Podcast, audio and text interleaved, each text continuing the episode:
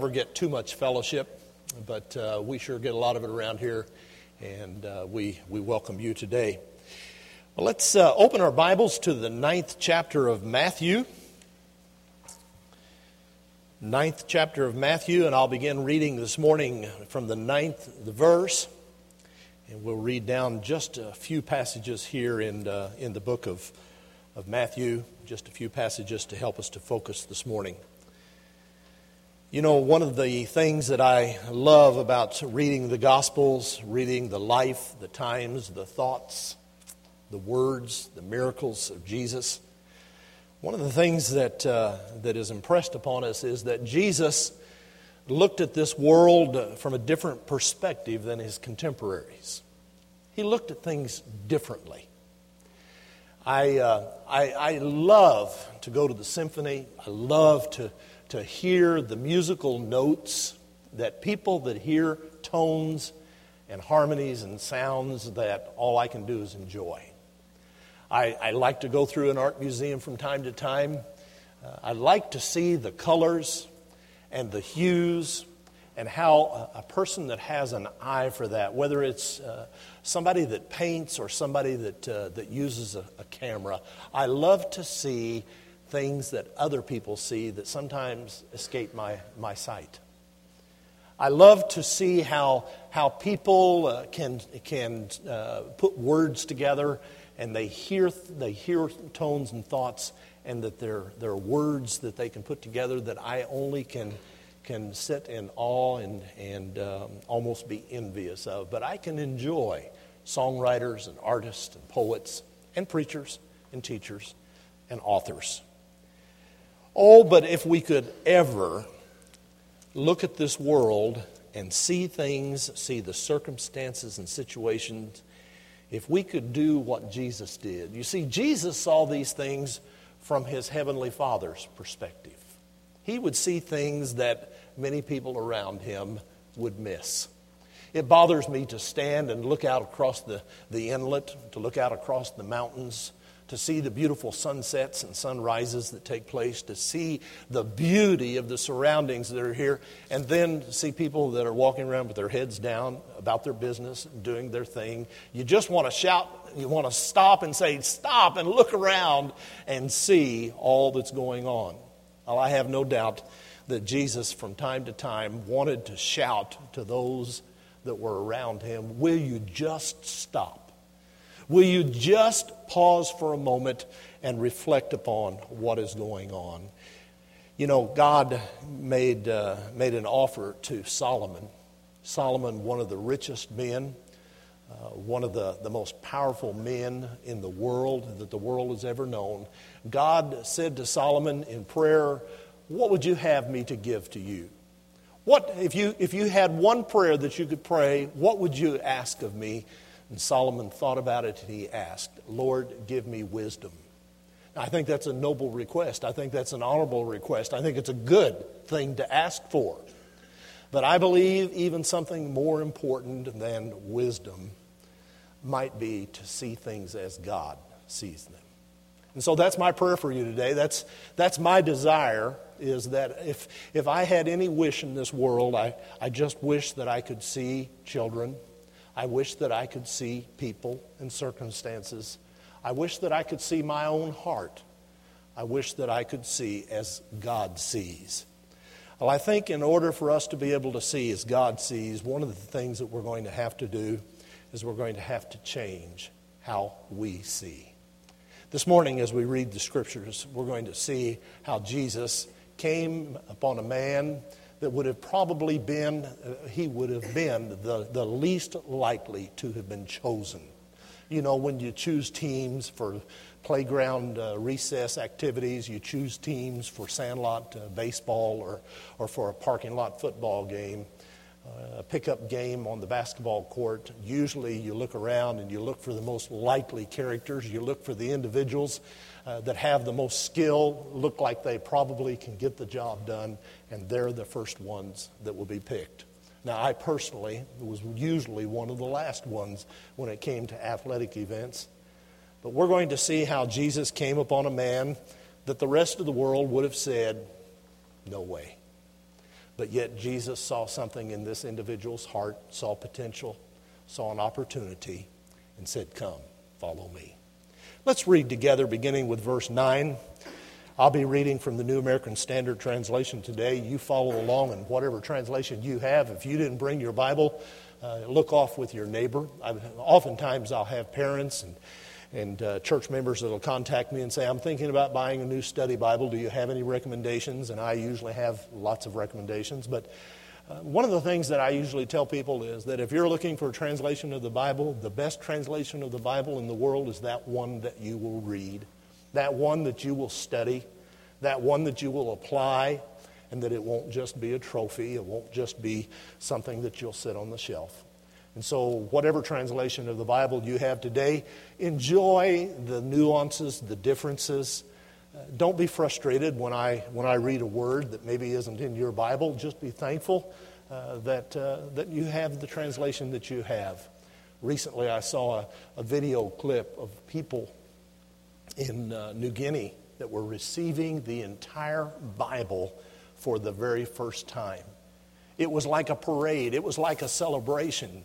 It, uh, it was, it, there were people that were weeping as they unloaded the, the, the Old and New Testaments from the airplanes and began to pass them out to those families.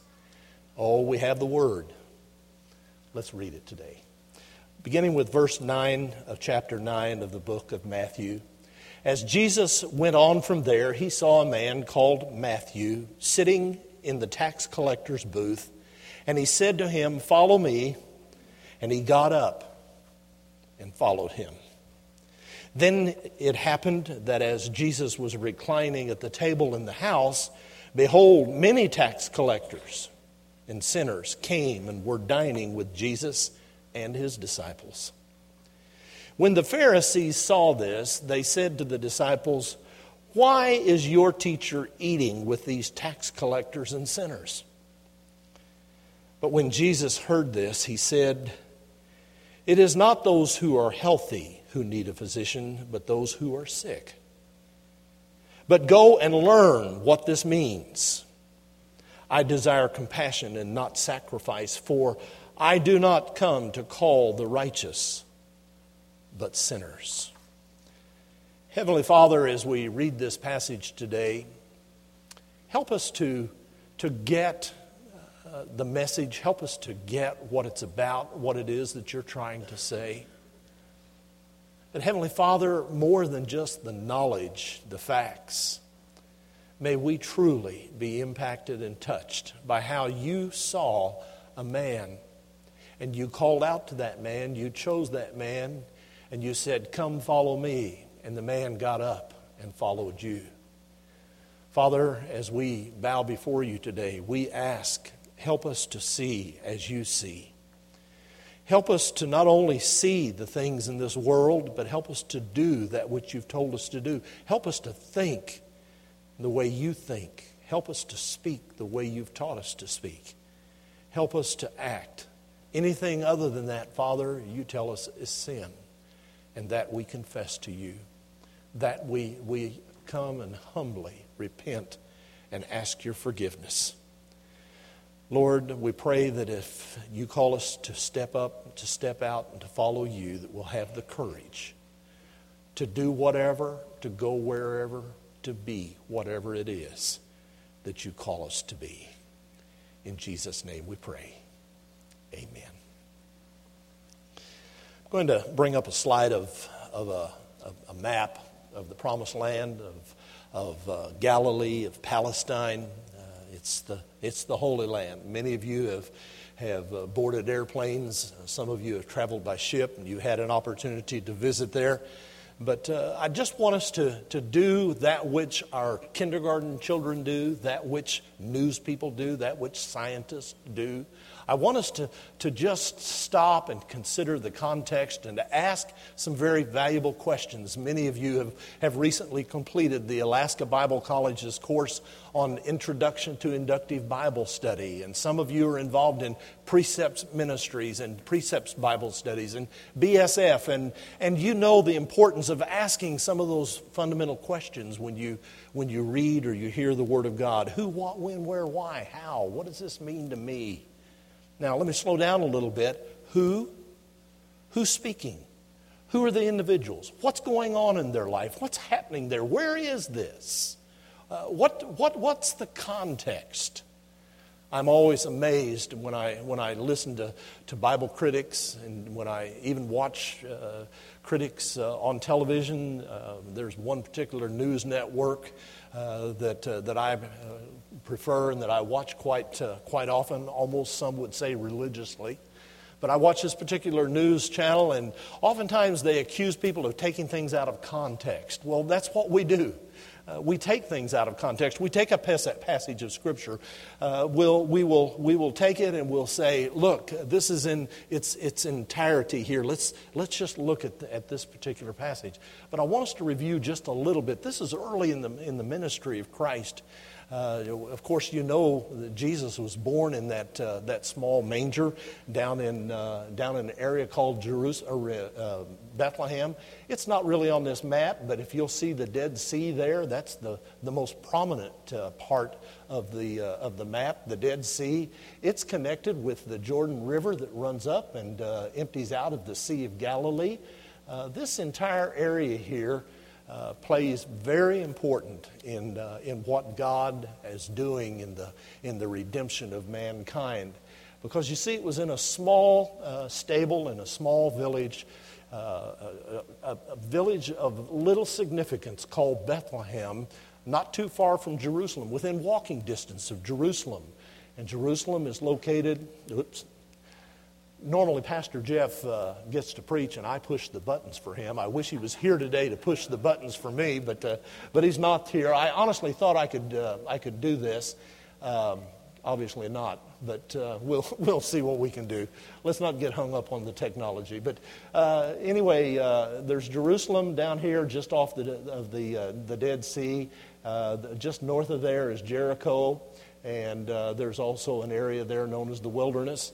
Jesus was born in Bethlehem, uh, and shortly thereafter, uh, Herod decided he was uh, going to uh, bring him to, to death. That he was going to kill all the uh, boys that were born in uh, Bethlehem under the age of two.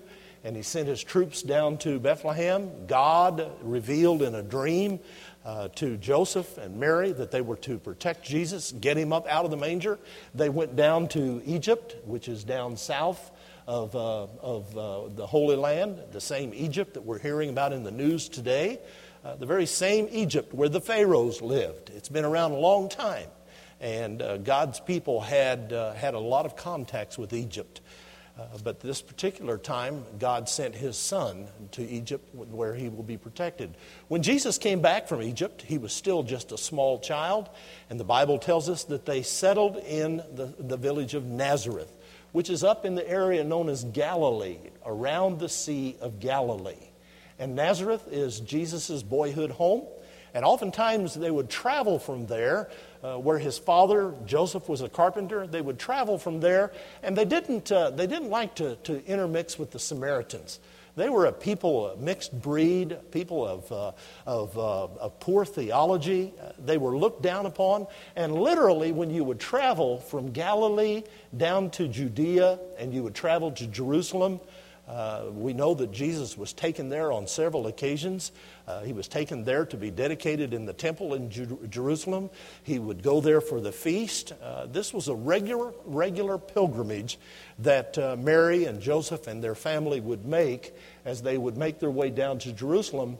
But they usually would travel very near to the Jordan River, and the, that way they would skirt away from uh, the Samaritan area. And uh, Nazareth was where Jesus grew up.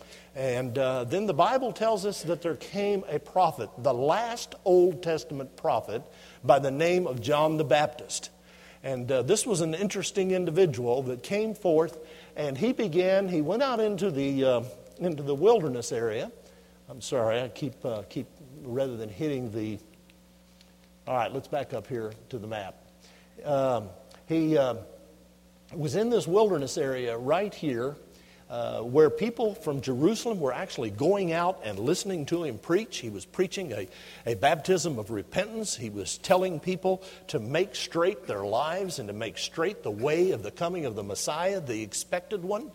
And literally, he was saying everything that has been said and done in the Old Testament is like a giant road sign that is pointing to this time in history when Jesus comes upon the scene. He is the expected one, He is the one uh, that we have been waiting on. Jesus left his home in Nazareth and went down to where John was baptizing, just north of the Dead Sea, there on the Jordan River, just outside of the city of Jerusalem. He was baptizing, and there Jesus was baptized. And it's recorded in Matthew, Mark, Luke, and John that as Jesus came up out of the water, the Bible says that God spoke with an audible voice and that the Holy Spirit descended upon Jesus in the form of a dove. And here we have the symbolism of Jesus coming and submitting to John the Baptist's baptism, not because he had to have any of his sins washed away, not because he had any sins to repent of, but simply this was the official beginning of Jesus' earthly ministry. And he came up out of the water, and the Holy Spirit descended upon him, and the Father said, This is my beloved Son in whom I am well pleased. Now, Jesus didn't, uh, he didn't just go off to a seminary to study. Didn't, uh, he didn't go off to, uh, to the metropolitan areas. The Bible tells us that he stayed in that wilderness area where Satan himself, in the flesh, came and tempted him many ways, and how Jesus resisted with the Word of God, and how he resisted for 40 days and 40 nights in the wilderness, and how he uh, was successful and over, overcame and was, uh, was victorious over Satan's temptations. So Jesus left there, not going into Jerusalem, not going into the, to the religious centers of the day, but he went back to his home in Nazareth. And there he, uh, he went into the synagogue and he opened the scriptures. And Luke says he read from the scriptures and says that all of the Old Testament that was pointing in the direction that this is the culmination, this is the fulfillment, the kingdom of God is at hand. And Jesus began to make some assertions, began to make some theological points that the religious leaders of the day felt very uncomfortable with, to the point that they began to, to oppose him. And in, in, in, the very time that he was standing in his, in his hometown, in his home synagogue, and he was proclaiming the word of God, there were those that wanted to stone him, and he, and he was just getting his ministry started. The Bible tells us that he slipped away from them and he left uh, Nazareth. And Nazareth, even though it was his home, it was where his family was, his brothers and sisters, his, uh, his, his mother, his father had died by this time. His earthly father, Joseph, was, was not his father. We know that. Uh, God was his heavenly father. But Joseph, uh, or uh, Jesus left there and he began to set up, set up his uh, base of operation in the city of Capernaum uh, up on the north end of the Sea of Galilee. And the Bible tells us that uh, as he was passing through the area, uh, he was in a preaching tour, that as he was passing through Galilee, he called his first four disciples. Now, these were four fishermen, and uh, they were fishermen that made their living on the Sea of Galilee. Uh, he saw Andrew, and he called Andrew. He saw Simon Peter, and he called Simon, and no longer would he call him Simon, but he would be called Peter. And he called James and John, the sons of Zebedee, four first disciples, four first choices, four that Jesus saw them, saw their heart, saw their potential, extended the call to them, and they left their nets, they left their families, they left their livelihood, they left their boats, and they went and they followed him. Now, today, the passage that we come upon Jesus continues to preach and to teach with his four disciples who were fishermen, and he comes upon a man by the name of Levi. Now, here in the Gospel of Matthew, Matthew prefers his new name. The name Matthew means a gift from God. However, in the book of Mark and in the book of, of, of Luke, uh, he's referred to as Levi, the son of Alphaeus. And so uh, Matthew preferred to refer to himself uh, under his new name because he, uh, he had left behind the old tax collector life. But that's where we find ourselves today. And, uh, and I want us to, to just uh, have in our mind the geographic area. Jesus would spend a lot of time in Capernaum, and uh, he would spend a lot of time ministering there. I, I think one of the things that's interesting uh, that uh, there was a Roman centurion there that had a servant that was sick. The servant was at the point of death. And uh, the Roman centurion, one uh, scripture says that he sent some servants uh, to Jesus, and another uh, one of the Gospels says that he himself was talking with Jesus. I have no conflict with that. I, I think that he probably did both. But in the book of Luke, it says that uh, some Jewish leaders from the synagogue in Capernaum came to Jesus and said, Hey, do what this guy asked, please. He's worthy. Uh, he has built us a tremendous synagogue here in Capernaum. And the synagogue in Capernaum was something to behold. It's no longer there. There are some ruins from uh, synagogues that have been built on that site uh, in the years to come, in the first and the second centuries.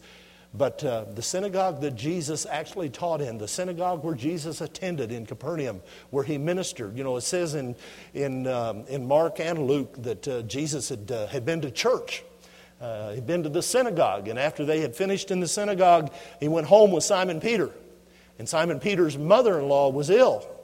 And, uh, and he, uh, he reached out and, um, and ministered to her and healed her. But Capernaum was a very important place uh, in the life and ministry of Jesus. Uh, we'll find that he stayed there, and then there were also uh, there were times that he would go down into Judah, uh, into J- Judea, and to Jerusalem, and uh, we'll we'll have an opportunity on another occasion to to see his ministry outside of Galilee. But Galilee was an important place in Jesus' ministry, especially very early on, and Capernaum was especially important. So, who, what, when, where, why, how? What does this mean to me? Let's, let's just uh, think a little bit uh, about uh, the context of this particular passage. Uh, Jesus, it says that Jesus went on from there and that he saw a man called Matthew sitting in the tax collector's booth and he said, Come, follow me and he got up and followed him. Let's, let's pause for a moment and think about some of the things that are going on. Down in the southern part of, uh, of, the, of Palestine, down in the area uh, down around Jerusalem, Jericho, this is the area known as Judea, uh, they were under Roman rule.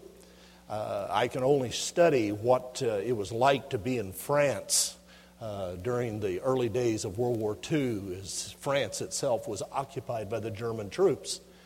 Um, I, can, I, can only, uh, I can only imagine what it's like to live in a country uh, where there's a military power that rules over you.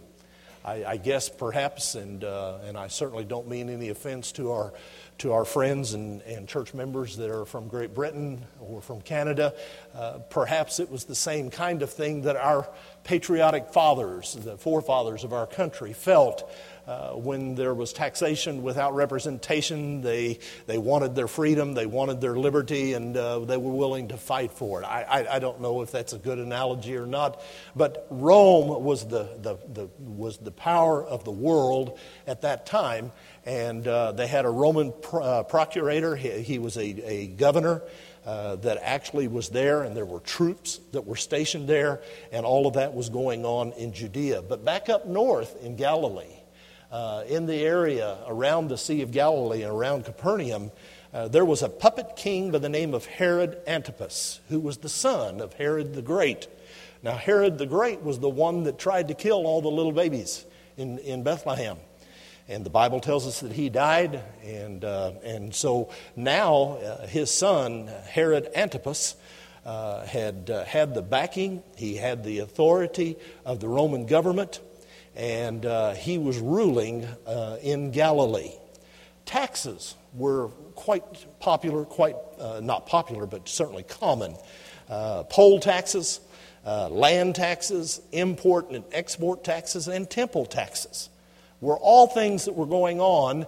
And, uh, and there were times that, that Jesus uh, took the opportunity, saw the circumstances, and saw an opportunity to teach his, his followers uh, to, to look at the uh, opportunity to, to give. give render unto Caesar what is Caesar's, and give unto God what is God. And so uh, Jesus never taught that taxes were wrong. But it's interesting to see what happened uh, as, as taxes, um, as, as taxes uh, began to develop in the, in the real world. Um, Benjamin Franklin popularized the statement here in our culture that says that uh, nothing is more sure than, tax, than, than taxes and death. Uh, that they're both inevitable. But there were a time, there was a time in the, uh, in the history of God's people when they didn't pay taxes. Uh, they were required to give uh, tithes and offerings. I'm going to go ahead and pull this slide up because we're going to be talking this morning about uh, if we're going to see as God sees, we're going to have to look at things a little differently. And we're right now, I, I meant to, to, to, progress that earlier. We're talking about circumstances, and we're talking about the world in which we live and surroundings and things that are going on around us. But it's interesting that, uh, that uh, God said, uh, you know, bring a tithe into the storehouse. he says, uh, give an offering. Uh, these were things that were, uh, were given as an act of worship from believers people that had an opportunity to be involved and supportive and to participate in God's ministry, to express their dependence upon God, and to say, uh, uh, God, everything that we have comes from you, and we're just going to give back to you a small portion of that which you've entrusted us, not unlike that which we do here week after week as we pass the offering bags, as we have the box in the back, when we say, Thank you, God, for what you have given us. God implemented tithes and offerings, and that has always been a part of the believer's heritage. But it's interesting to note that when uh, God's people decided that uh, they wanted to be like all the other countries, you know, they, they went to Samuel and they said, Hey, look, uh, this thing of judges and your sons, by the way, have not worked out very well. And we don't want judges, just spiritual leaders. We don't want just God's leaders to be a part of our life. We want to be like the Egyptians that have a Pharaoh. We want to be like the, the surrounding countries that have kings. We want a king. And this really upset Samuel. And so Samuel did what uh, I would do. He fell on his knees and said, Lord, what am I going to do with these people that you've given me? And God said, Well, I know what you're saying. And they're going to prefer the king over me. But Samuel, listen to them and do what they say. God gave them a choice, and they made a choice, and that choice was to have a king. And so, uh, as Samuel went back to the people, and he said, Let me, let me tell you what we're going to do here.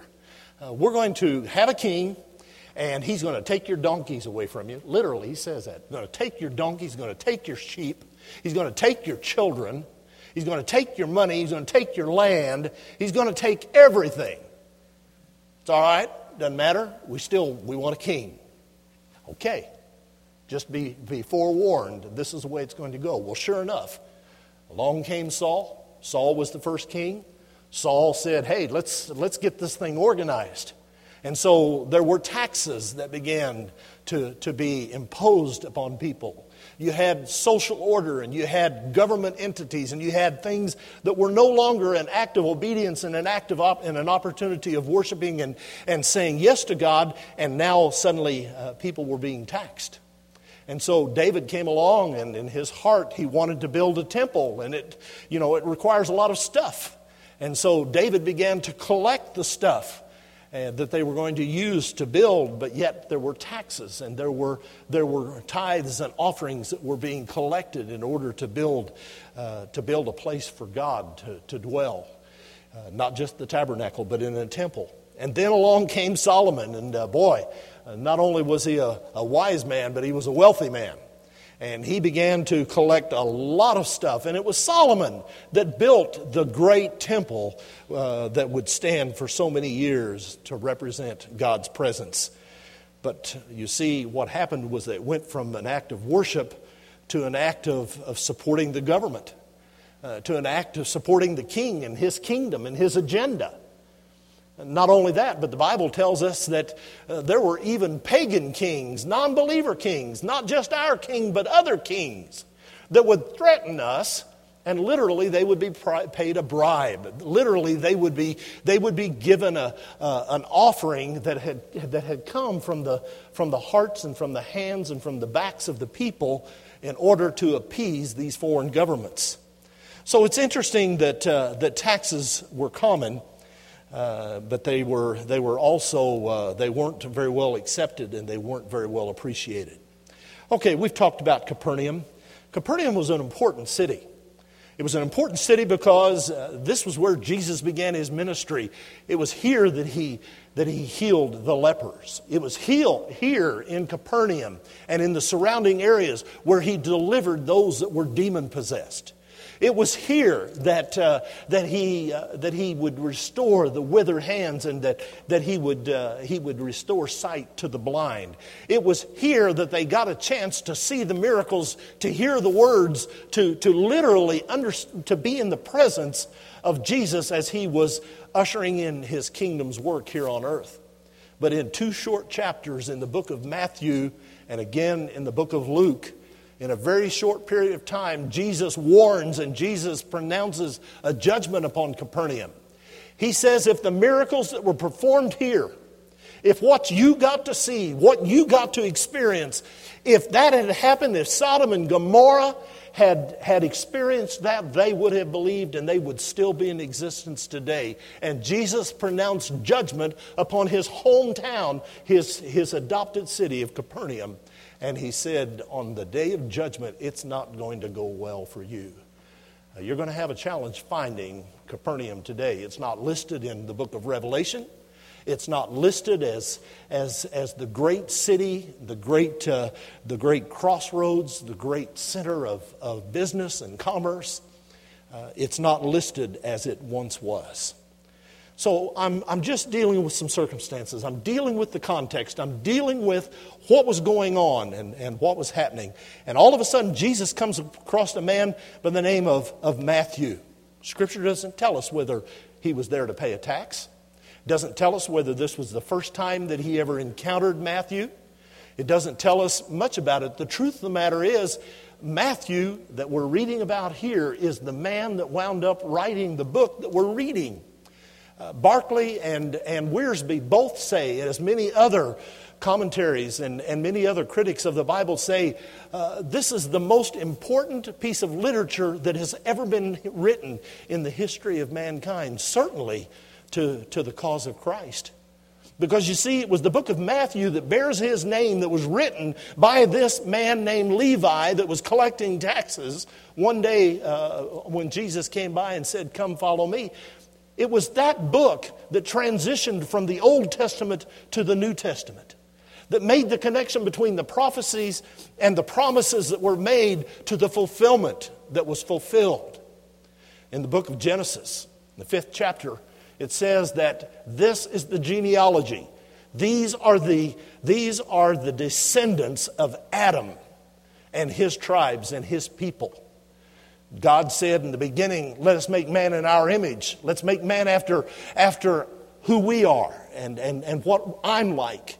But then it says, after the sin and after the fall of mankind, that, uh, that Adam began to have children that were after his image. The Bible tells us that the book of Genesis and all of the Old Testament prophecy declares the sinfulness of man and God's plan to redeem man and to buy him back and to redeem him and to bring him back. And then uh, uh, Matthew had the opportunity of writing the book that would connect the sinfulness of, and the death of, of mankind from the Old Testament to the, to the life that Christ Jesus came and, and came to bring. Matthew is identified as a publican. Literally, the Greek word for it is telones. Uh, it, this, this word is an interesting word, telones. Uh, it, uh, it, it, it's not just a customs collector, it's not just a tax collector, it's a farmer of taxes, is what the word means. A farmer of taxes. Just as a farmer would go out into his fields and would harvest and collect and gather the grain, that's the understanding of, of the tax collector. He is to gather and he is to collect and he is to bring in, not unlike a farmer would. A man by the name of Lenski, one of my favorite commentary, uh, commentaries, uh, says that, uh, that just like Zacchaeus, who lived in the south, very near to, to the temple in Jerusalem, just like Zacchaeus, who was a publican, Lenski says that, uh, that uh, Levi was also employed by the Romans and he too was a publican. However, William Barclay, and Barclay and I don't always agree on a lot of things. He's a little bit too liberal for my, for my taste. But uh, Barclay says that it was likely that King, uh, that, uh, that Levi was employed by King Herod. You see, Herod's family uh, created, built, or rebuilt 12 cities in the area of Galilee. Uh, one of the more, most famous cities that he built, and it became the center of his government, was Tiberias and Caesarea Philippi. Tiberias was named after the Roman emperor. It was named almost as if the city was an entire monument uh, to, his, uh, to his greatness as a god. And so here, King Herod, uh, a Jew, was taking uh, tax money and was building these great cities. And so Barclay says he believes that, uh, uh, that Levi was working for the, the king, uh, King Herod um, Antipas. In Jesus' day, people did not like to pay taxes and things haven't changed. Now, I'm going to make a feeble attempt at a little humor here, and I ask your condolence. If you're, if you're asleep, wake up. This is the best part that uh, some of you have been, been waiting for. My children say, uh, Dad, um, you, just, uh, you just struggle with your timing. Well, uh, you, you just can't pass something up when you're thinking about taxpayers and, and tax collectors. Uh, in Jesus' day, uh, paying taxes wasn't very popular, and it's still not very popular today. People who complain about paying their income taxes can be divided into two types of people men and women. That pretty well gets all of us. All of us complain about having to pay taxes. Uh, you know, you can Google uh, tax jokes, uh, income tax humor. Some of the stuff that comes up is not worth reading. You need to be careful what you do with the internet.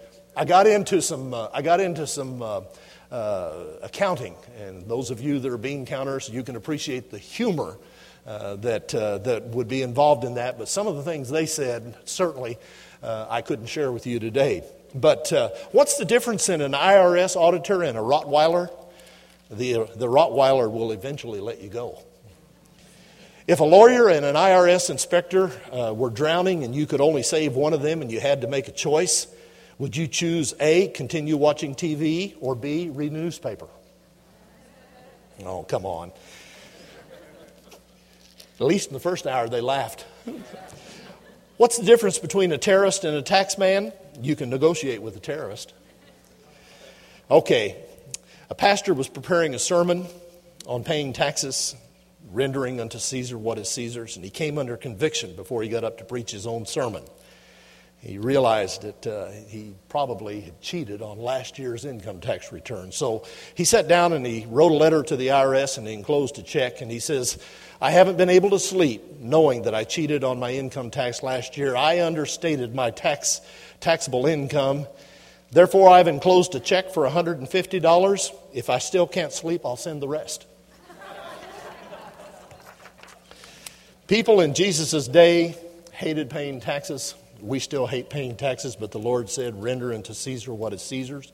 Paul taught in Romans 13, verses 1 through 7, that we are to pay taxes, that we're to pray for our leaders, that we're to be involved in our leaders. Peter uh, teaches in 1 Peter chapter 2 that, uh, that we are to pay taxes. And so, if, uh, if we're gathering here today, we have to understand the circumstances, the world, the context. And if we're going to see what God sees, we're going to have to look at the real world. We're going to have to look at uh, less than perfect circumstances. I, I, I, know how easy it is for us to say, yeah, but that was one of the disciples. Yeah, but that was in Jesus' day. They got a chance. That was Capernaum. They got a chance to see his miracles. Yeah, but that was, that was in a different time and a different age.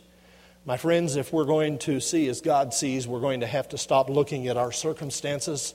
We're going to have to stop looking at the world, and we're going to have to stop relying upon our excuses.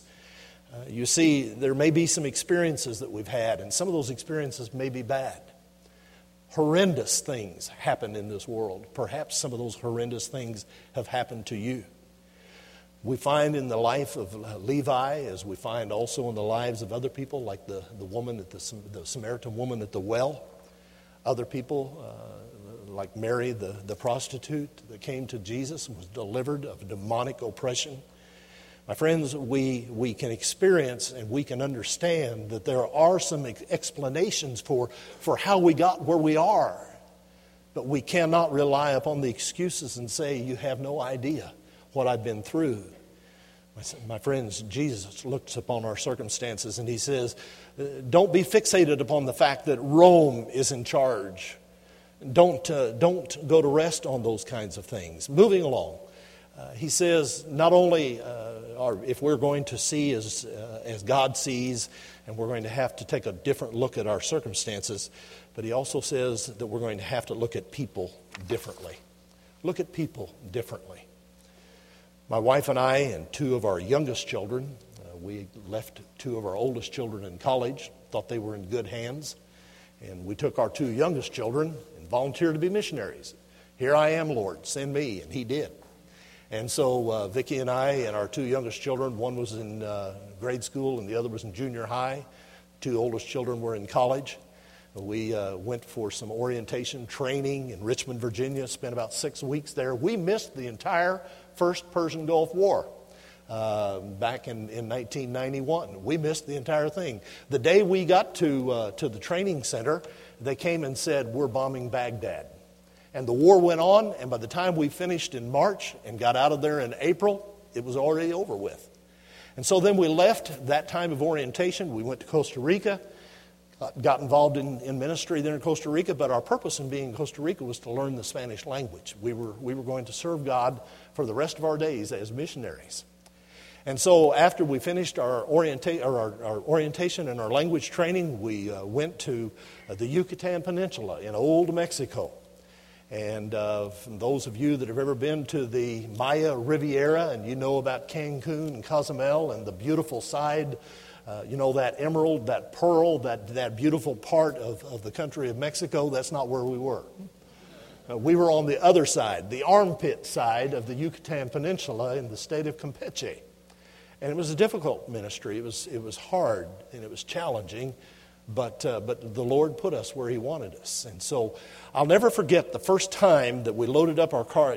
I had flown in and out of Mexico City for, for business meetings with our mission board, and, and uh, I had actually even ridden a bus into Mexico City a couple of times. But I'll never forget the first time that we rode in a car and we drove into Mexico City. We had, uh, we had gotten through the outside. 24 million people call that home.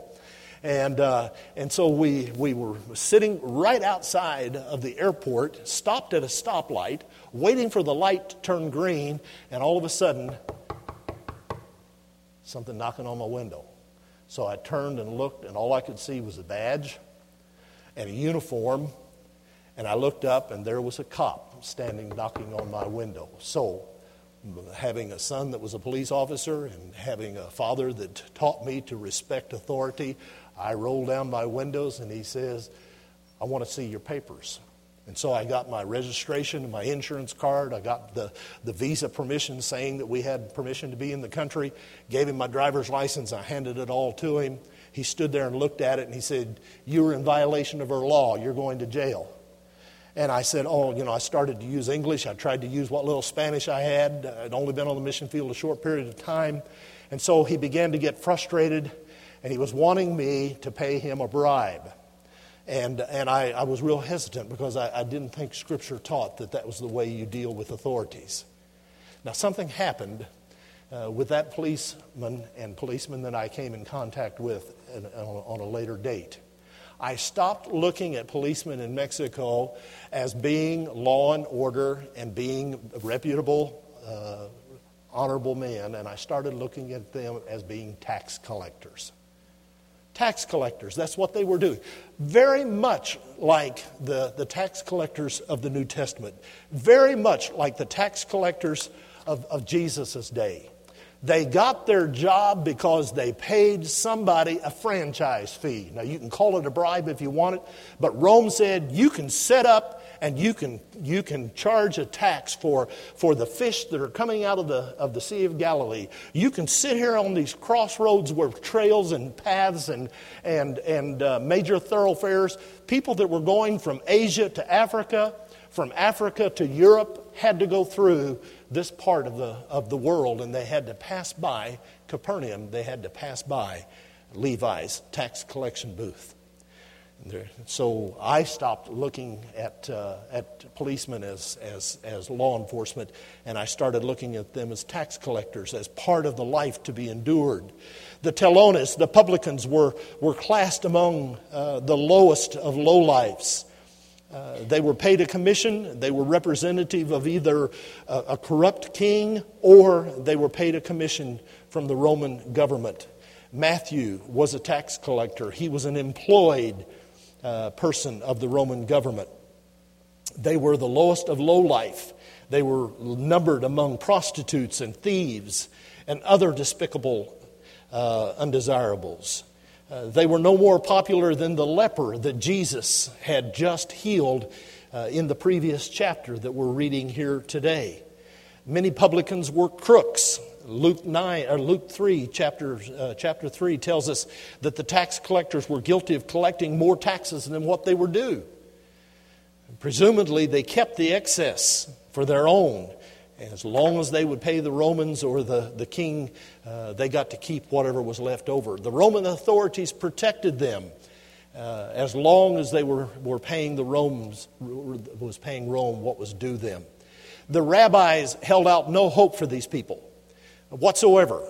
They were, they were looked down upon, they were scorned, they were excluded from worship services, from re- religious services. They were excluded. Now, I want to pause for a moment because I'm going to, I'm going to, to make an interjection here. Uh, this, this cannot be supported by, by Scripture, but I think it's something to think about.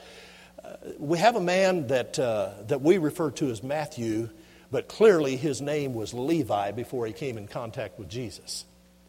Now, if you'll think about it, Levi was a pretty popular name. Truth of the matter is, it was, it was, uh, it was not just his last name, it identified the tribe from which he had come. Someplace in Levi's past, he was a part of the, of the third son born to, uh, to, to Jacob and Leah. And this individual, the scripture says that he was, uh, that he was of the, his ancestors were the Levites. And the Levites were charged by God with the responsibility of, of the worship of, of what was going on in the temple.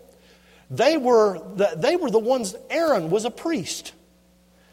They were the people that were responsible for everything good and everything that was going on in, in the temple. And yet, you find a man who had come from a heritage where his ancestors had, had been responsible for sacrifices and had been responsible for making sure that everything was done according to God's plan. And now you find a man who was excluded and was not even permitted to go to the synagogue, was not even allowed to bring sacrifices to the temple. How far Levi had fallen. Matthew, after, after Jesus got a hold of him, changed his name to Matthew. Levi had come from, from a family of ministry and found himself now excluded. Publicans were not accepted in, in proper society. They weren't even considered to be truthful enough. They were so dishonest that they weren't even allowed to testify in court. If the only witness to a crime that had been committed against you was a publican, was a, a telones, was a, was a tax collector, you had to go out and find another witness because that witness would not be allowed to testify in court because they were so dishonest. There were very few, if any, honest publicans. What happened when, when Jesus got a hold of Zacchaeus? You know, the wee little man that climbed up in the tree. And Jesus said, Come down, Zacchaeus, because of today salvation has come to your house. What did Zacchaeus do? the first thing he did was make restitution. He was willing to pay back because he acknowledged what I have done, my sinful lifestyle, I have taken when I should not have. And so he made restitution There's nothing in Scripture that says that Matthew made restitution. Could it be? Could it be that he was an honest tax collector? I don't know. I don't know. Jesus knew Levi's heart, and he was able to see potential in him. Certainly, he did not call him because of his righteousness.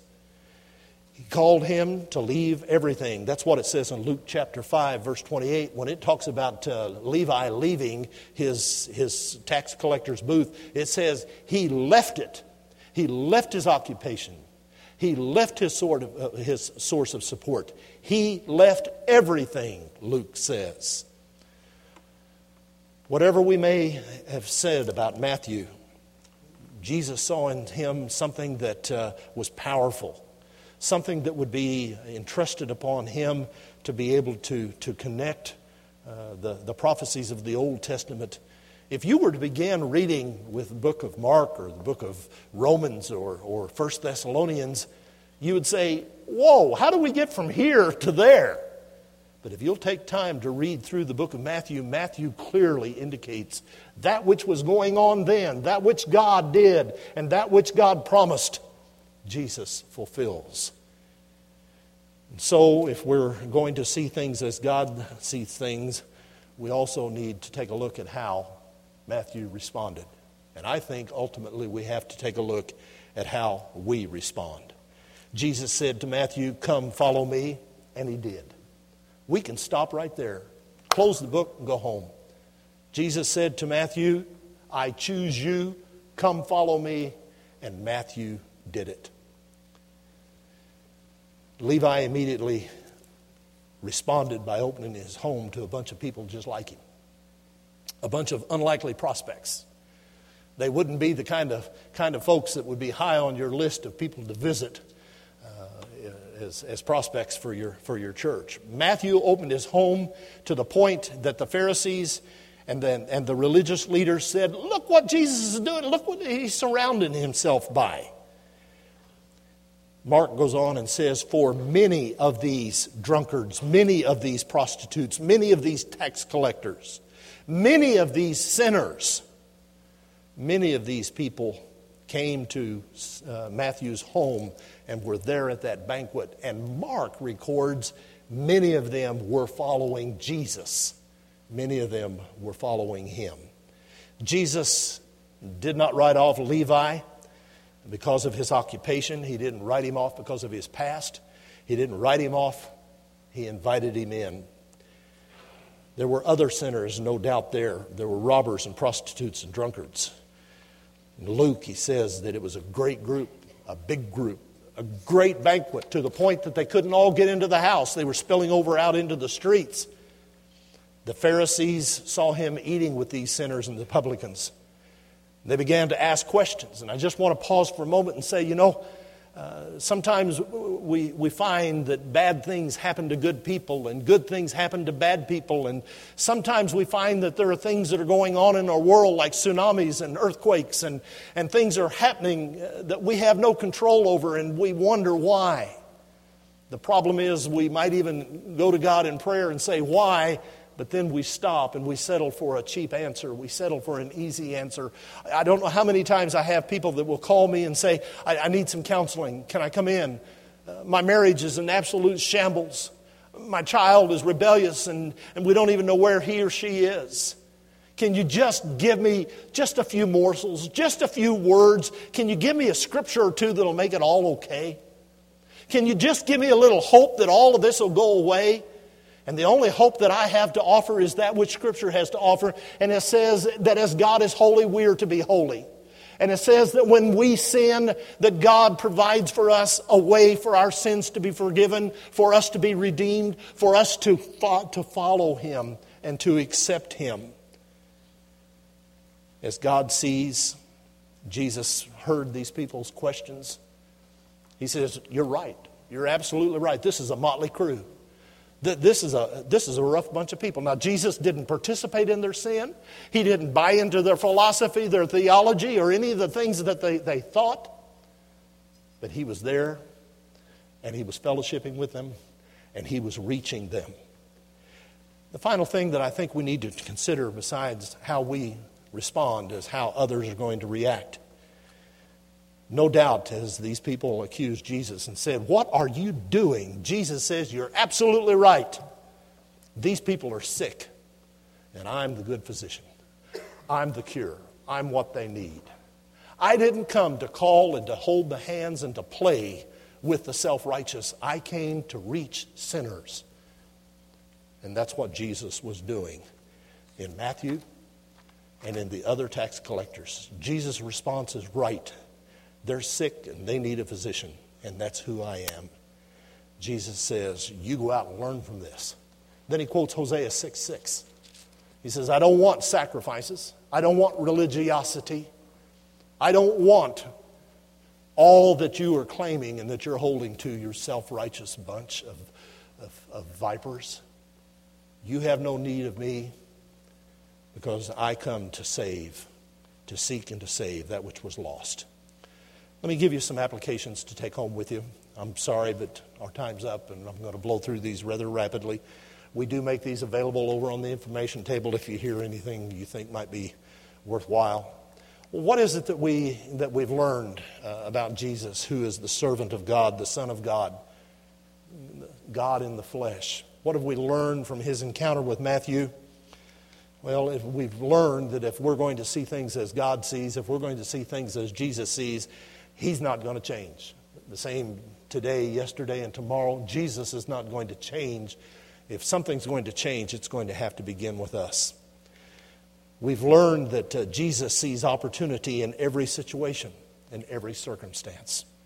Nothing is so far, nothing is so deep, nothing is so high that Jesus can't use it.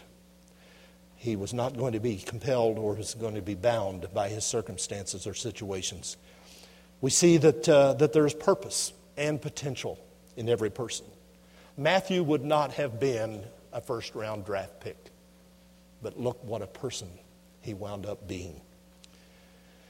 We see that uh, Jesus places the needs of people like Matthew, sinners, prostitutes, he places their needs even above his own comfort, his own convenience and safety. And finally, I believe the most important thing that we need to take home from this today is that Jesus expects a personal response every time he says the words, Come, follow me. Let's pray together. O oh Lord, as you called the fishermen to leave their nets, to leave their families, as you called Levi and changed his name to Matthew, as you approached Paul on the road to Damascus. Heavenly Father, as you have reached out to them and you have said those words, Come, follow me. Help each of us to close our eyes and to open our hearts and to ask the question, What would you have me to do to this day, Lord? Where would you have me to go? What would you have me to stop doing? What would you have me to walk away from and to give up? Heavenly Father, I guess it, it would have been possible for fishermen to go back to their nets. We, we see uh, that they even did go back to their nets. But Lord, there's no way that uh, Levi, Matthew, could go back to being a tax collector. Lord, I pray that none of us today will try you like a fad, try you like, like an easy answer, but that we will totally place our trust in you and that when we stand to follow you that we will forsake and that we will leave everything.